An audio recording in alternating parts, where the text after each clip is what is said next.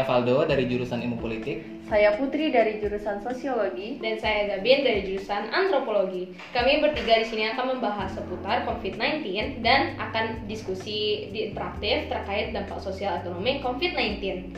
Jadi sebelum kita masuk ke inti pembahasan nih ya, kita harus tahu dulu dong apa sih itu COVID-19. Hmm, mungkin dari Valdo dulu. Baiklah, eh, di sini COVID-19 adalah penyakit menular yang disebabkan oleh jenis coronavirus yang baru ditemukan. Oh. Virus baru dan penyakit yang disebabkannya ini tidak dikenal sebelumnya semenjak mulainya wabah di Wuhan, China pada bulan Desember 2019. COVID-19 ini sekarang menjadi pandemi di seluruh dunia. Dampak dari COVID-19 ini bisa kita rasakan seperti dampak politik, dampak sosial, ekonomi, dampak budaya, dan dampak-dampak lainnya yang dirasakan pada semua masyarakat di berbagai dunia. Ah, begitu ya. Eh, pastinya pandemi COVID-19 ini menjadi eh, merugikan ke masyarakat yang terdampak pada COVID-19 tersebut. Nah, seperti kayak yang disebutkan Valdo, politik, sosial, ekonomi, budaya, dan masih banyak lagi. Aku mau tanya deh, apa sih dampak sosial ekonomi COVID-19 yang terjadi sekarang? Mungkin dari Putri? Aku mau nanya deh, eh, apa sih sosial ekonomi yang terjadi di COVID-19? Kat- Aku mau tanya deh, apa sih dampak sosial ekonomi dari COVID-19 ini yang terjadi sekarang? Mungkin dari Putri? Um, Nah, e, kalau secara umumnya aja nih ya dampak sosial ekonomi Mm-mm. dari COVID-19 itu sendiri, e, yang pertama itu dari bidang sosial. Nah, di bidang sosial itu bisa kita lihat adanya pembatasan kebebasan sipil bermasyarakat. Nah itu bisa aja nanti tuh ada social distancing Iya. atau physical distancing, terus eh, adanya WFH, Hmm. hmm, terus kebijakan-kebijakan pemerintah yang lain lah gitu. kan. Iya, iya. Terus selanjutnya di bidang ekonomi juga bisa kita lihat adanya eh, penurunan perkembangan ekonomi serta banyaknya individu-individu atau pekerja-pekerja yang terkena PHK. Nah, eh, lebih jelasnya lagi itu salah satunya itu adanya kelangkaan barang kalau di bidang ekonomi. Nah, eh, sejak jumlah korban COVID-19 ini terus meningkat di Indonesia, eh, beberapa barang menjadi langka di pasaran. Nah, bukan hanya langka, namun juga barang tersebut dijual berkali-kali lipat harganya di- dari harga normal atau harga biasanya. Nah, Kalau misalnya kita melihat contoh dari kelangkaan barang ini, kita bisa melihat dari eh, efek panik panic buying. Oh, panic Nah, buying. oke. panic buying tersebut eh, merupakan salah satu eh, fenomena yang terjadi di masyarakat, di mana masyarakat eh, karena merasakan dampak dari pandemi COVID-19 ini, mereka merasa panik dan mulai membeli seluruh barang-barang yang mereka butuhkan, sehingga barang-barang tersebut menjadi langka. ya, jadi susah menimbul- dibutuhkan kebutuhan pokoknya susah didapatkan ya. Nah, ya contohnya seperti kayak sembako, Mm-mm. terus yang yang lebih yang paling pentingnya tuh ah. kayak misalnya pelindung diri kayak hand sanitizer Ah, Dan masker, ah, ya, ya, masker ya. masker. ah, pas waktu pandemi itu kan juga masker sangat langka ya masker Iya. sensi itu loh. Betul, betul. Nah pada saat eh, masker sensi pada dulunya dijual dengan harga 1000 bahkan 2000 Iya. per pieces, Iya. sekarang bahkan sampai eh, waktu itu sampai 15.000 20.000 per pieces. Iya. Itu kan merupakan salah satu eh, contoh nyata bahwasanya kelangkaan barang tersebut memang terjadi di masyarakat kita. Dan meningkat ya. Nah, dan menang- meningkat semakin eh, bertambahnya waktu. gitu. Oh iya, kelangkaan barang juga terjadi sekarang ya. Ada ada lagi nggak sih dampak selain dari kelangkaan barang tuh? Selain dari kelangka barang.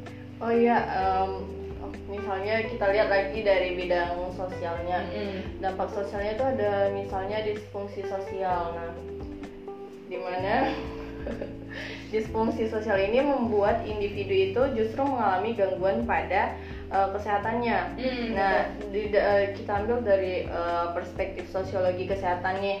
Eh, seseorang disebut sehat jika kondisi fisik, mental, spiritual maupun sosialnya itu eh, dapat membuat individu tersebut menjalan- menjalankan fungsi sosialnya. Namun, jika kondisi ini eh, salah satu kondisi ini mengganggu atau eh, terjadi gangguan, maka seseorang tersebut dinyatakan sakit. Nah, dalam kasus nah dalam kasus Covid Nah, jadi dari kasus COVID-19 ini, sakit yang dimaksud itu adalah sakit secara sosial. Nah, Hmm. seperti itu. Kalau terkait sakit secara sosial ini kita bisa melihat contohnya seperti ini.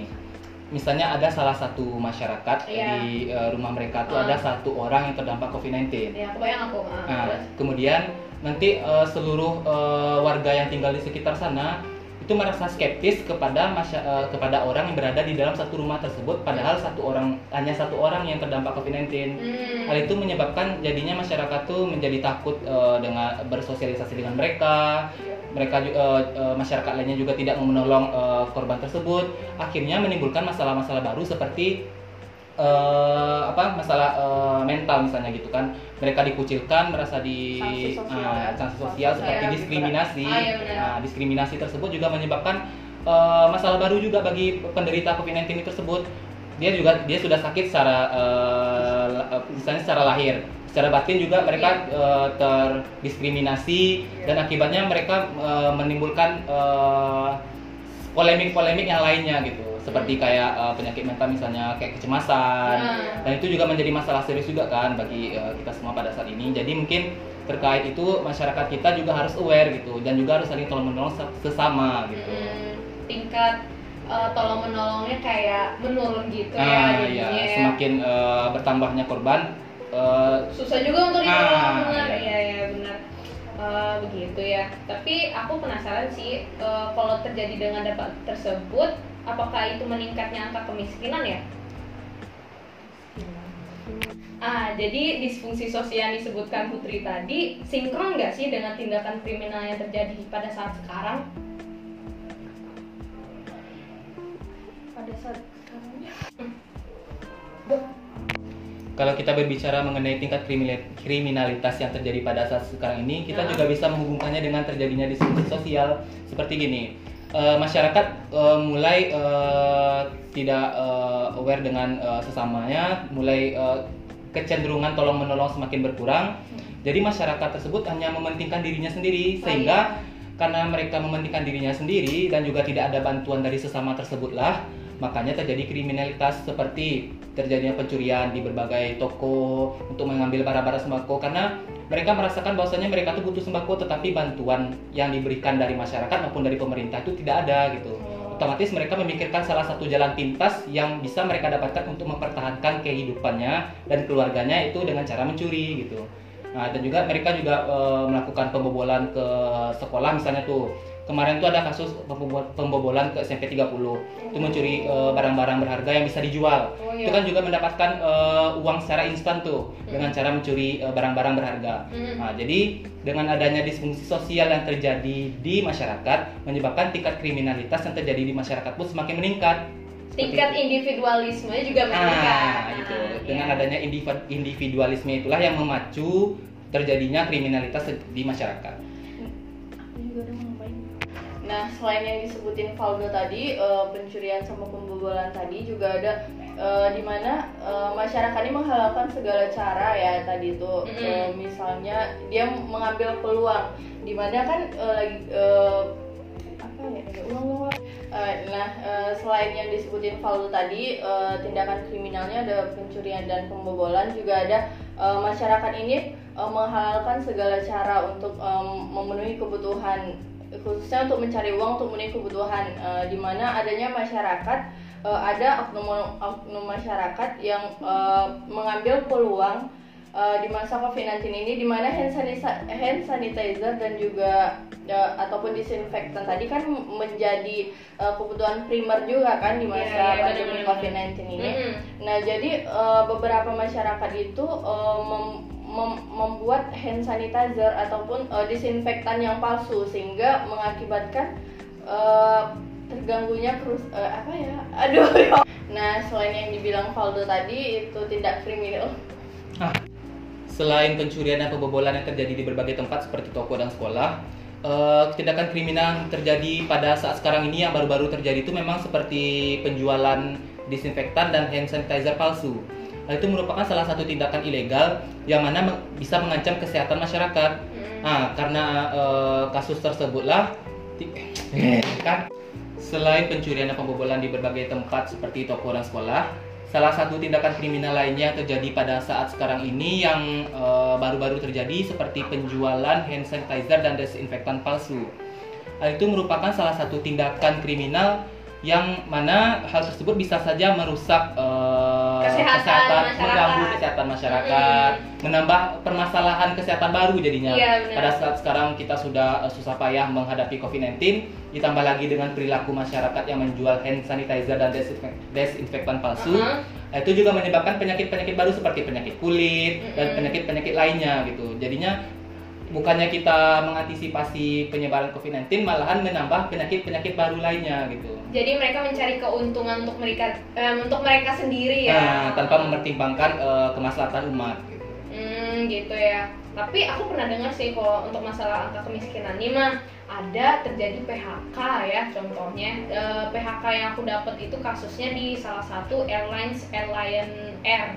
Nah salah satunya tuh aku kena eh, aku menemukan kasus tersebut salah satunya tuh di member pekerja pegawai tetap yang masih muda-muda gitu dan eh, hampir di PHK sampai 60 orang lebih gitu. Jadi aku mikirnya tuh kayak menemukan kasus tersebut jadi ih susah juga ya mencari kerja sampai di apalagi di pandemi kayak gini Hmm, gitu bener ya. banget. Iya kan? Eh, karena gini, eh, karena perusahaan pada saat eh, pandemi ini juga mengalami kesusahan kan, karena Hmm. memang disarankan untuk bekerja di rumah atau work Iya. from home. Uh-uh, nah, akibatnya karena eh, kerja dari rumah tersebut juga menyebabkan eh, perusahaan juga tidak mengalami eh, penghasilan yang Rugi. Penurunan. Penurunan Nah, yang penurunan kerugiannya. eh, penghasilan gitu. penghasilannya ah penurunan penghasilan gitu kan sehingga eh, terjadinya penurunan pendapatan gitu Oh, kan iya. karena terjadinya penurunan pendapatan tersebutlah perusahaan-perusahaan eh, mau tidak mau melakukan pemutusan hubungan kerja. Iya.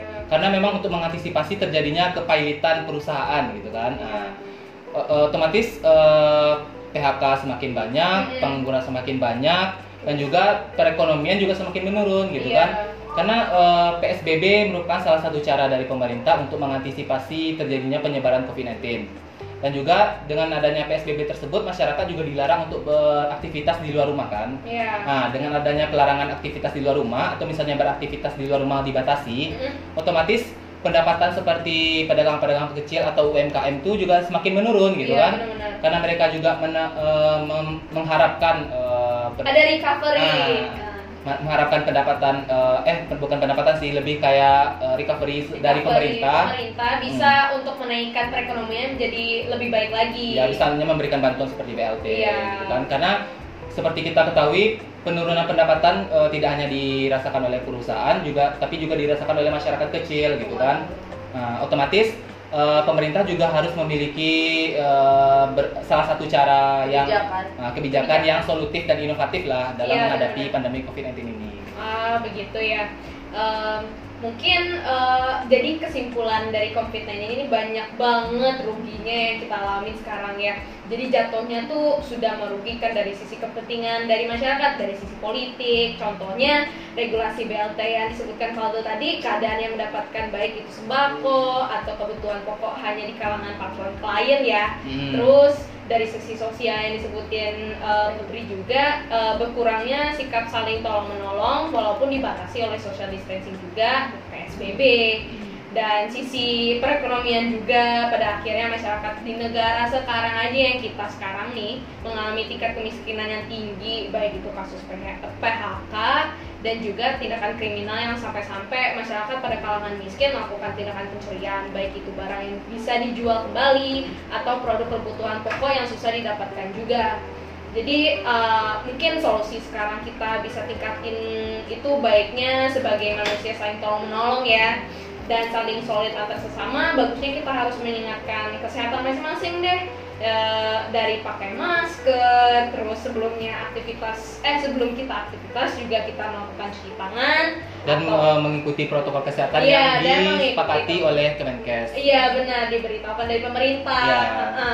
Dan juga eh, masyarakat juga kalau bisa jangan terlalu acuh tak acuh lah gitu. Iya. Padahal protokol kesehatan yang diterbitkan oleh Kementerian Kesehatan itu juga merupakan salah satu cara supaya penyebaran COVID-19 ini bisa diatasi. Iya. Bukan hanya sekedar kayak kita new normal nih, Mm-mm. tapi kita beraktivitas seperti biasa bukan seperti itu karena ada ada new di depannya. new di Kita depannya. beraktivitas seperti biasa dengan cara yang baru. Iya, betul. Seperti yang disebutkan eh, atau dijelaskan oleh protokol kesehatan yang diterbitkan oleh pemerintah atau Kem- Kementerian Kesehatan. Ya, tujuannya untuk memutus rantai Ah, COVID-19, benar. Baiklah, itulah hasil diskusi kita hari ini Platform kali ini ya para pendengar. Eh, terima kasih juga untuk Faldo dan juga Putri yang sudah menemani kita dalam hasil diskusi saring sebelum sharing mengenai COVID-19 ini. Eh, baiklah, itu dari saya. Saya Zabina. Saya Faldo. Saya Putri. pamit undur diri. Terima kasih semuanya. Sampai See you. jumpa. See you.